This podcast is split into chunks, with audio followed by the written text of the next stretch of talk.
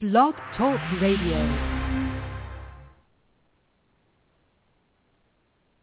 Hello, this is Ernest Musa with The Naked Truth.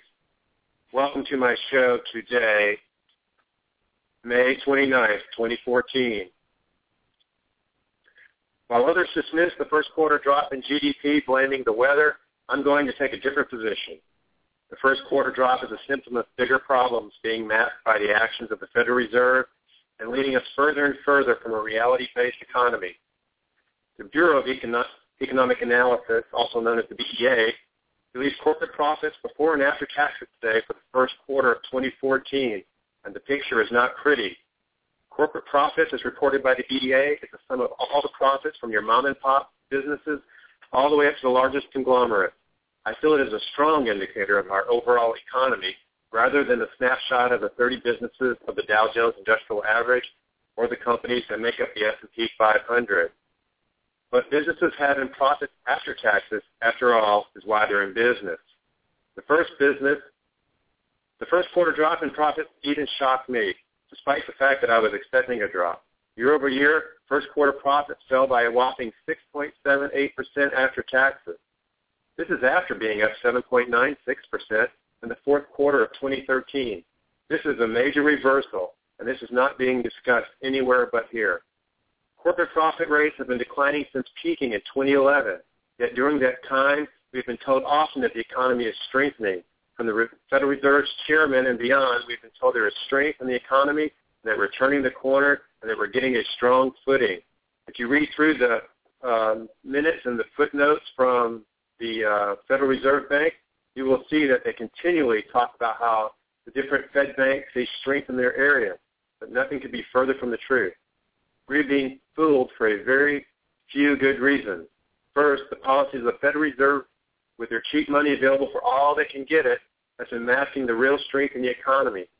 Corporations across America are buying back their stock in amounts that we have never seen before.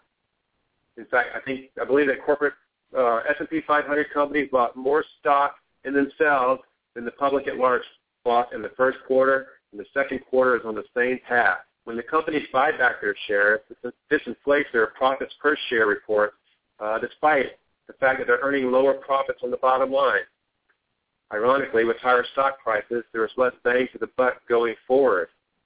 Couple this with their one-time charges against earnings, which are then excluded from the earnings per share report, it makes the earnings look even better than they actually are. The one-time costs are part of the business environment that we live in, and many companies seem to have become quite adept at having one-time charges reported each and every quarter, year after year. This has become a tool for masking poor corporate earnings for far too long. Finally, we have the major financial news outlets that are reporting how the companies perform based not on comparisons to previous quarters, but to earnings estimates. If XYZ Corporation earned half the profit it did a year ago of these estimates, the earnings numbers are reported as a positive. And this positive news boosts the stock. Home Depot, for instance, uh, had profits of $5.838 billion in 2005, long-term debt of $2.672 billion, and 2.124 billion shares outstanding. At the end of 2013, Home Depot reported profits of $5.385 billion, long-term debt of 14.691 billion and 1.4 billion billion shares outstanding. Which version of Home Depot do you feel is in better shape? The one from 2005 or the one from 2013? The Home Depot in 20, 2005 could have repaid all of their debt with one half of their year's earnings.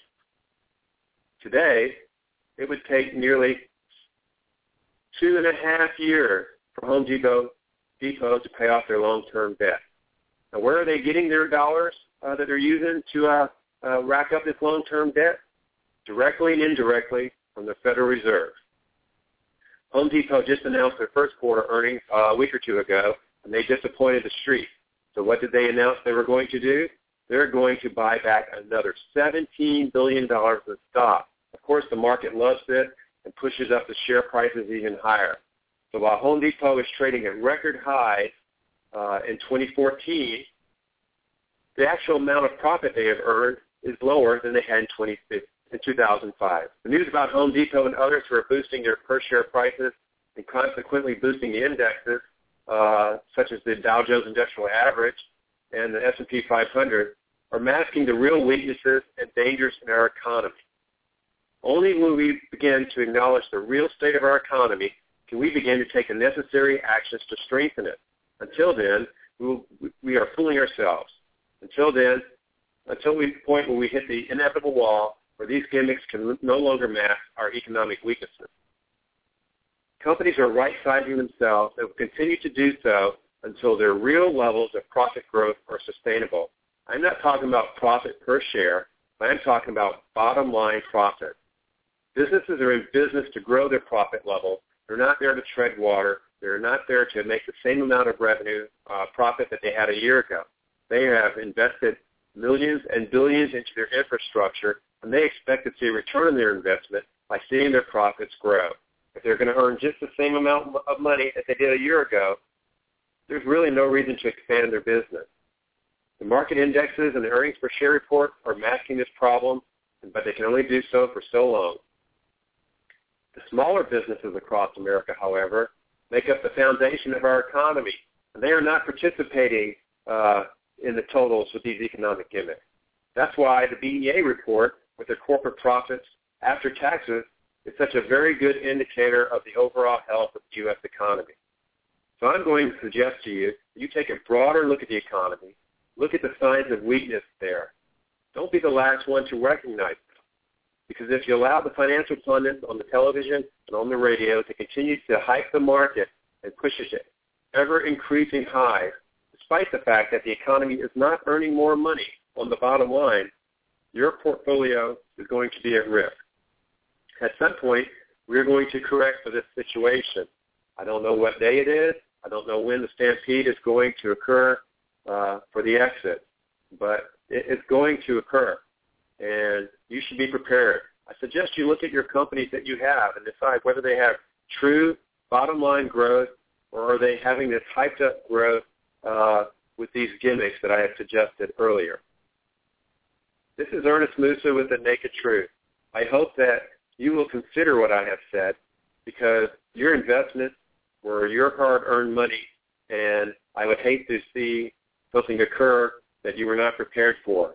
Don't fall for the hype on this market that continues to go higher and higher without real sustainable growth uh, beneath it. We need to have a true economy that is growing solidly without these gimmicks before we can honestly say that we have turned the economic corner.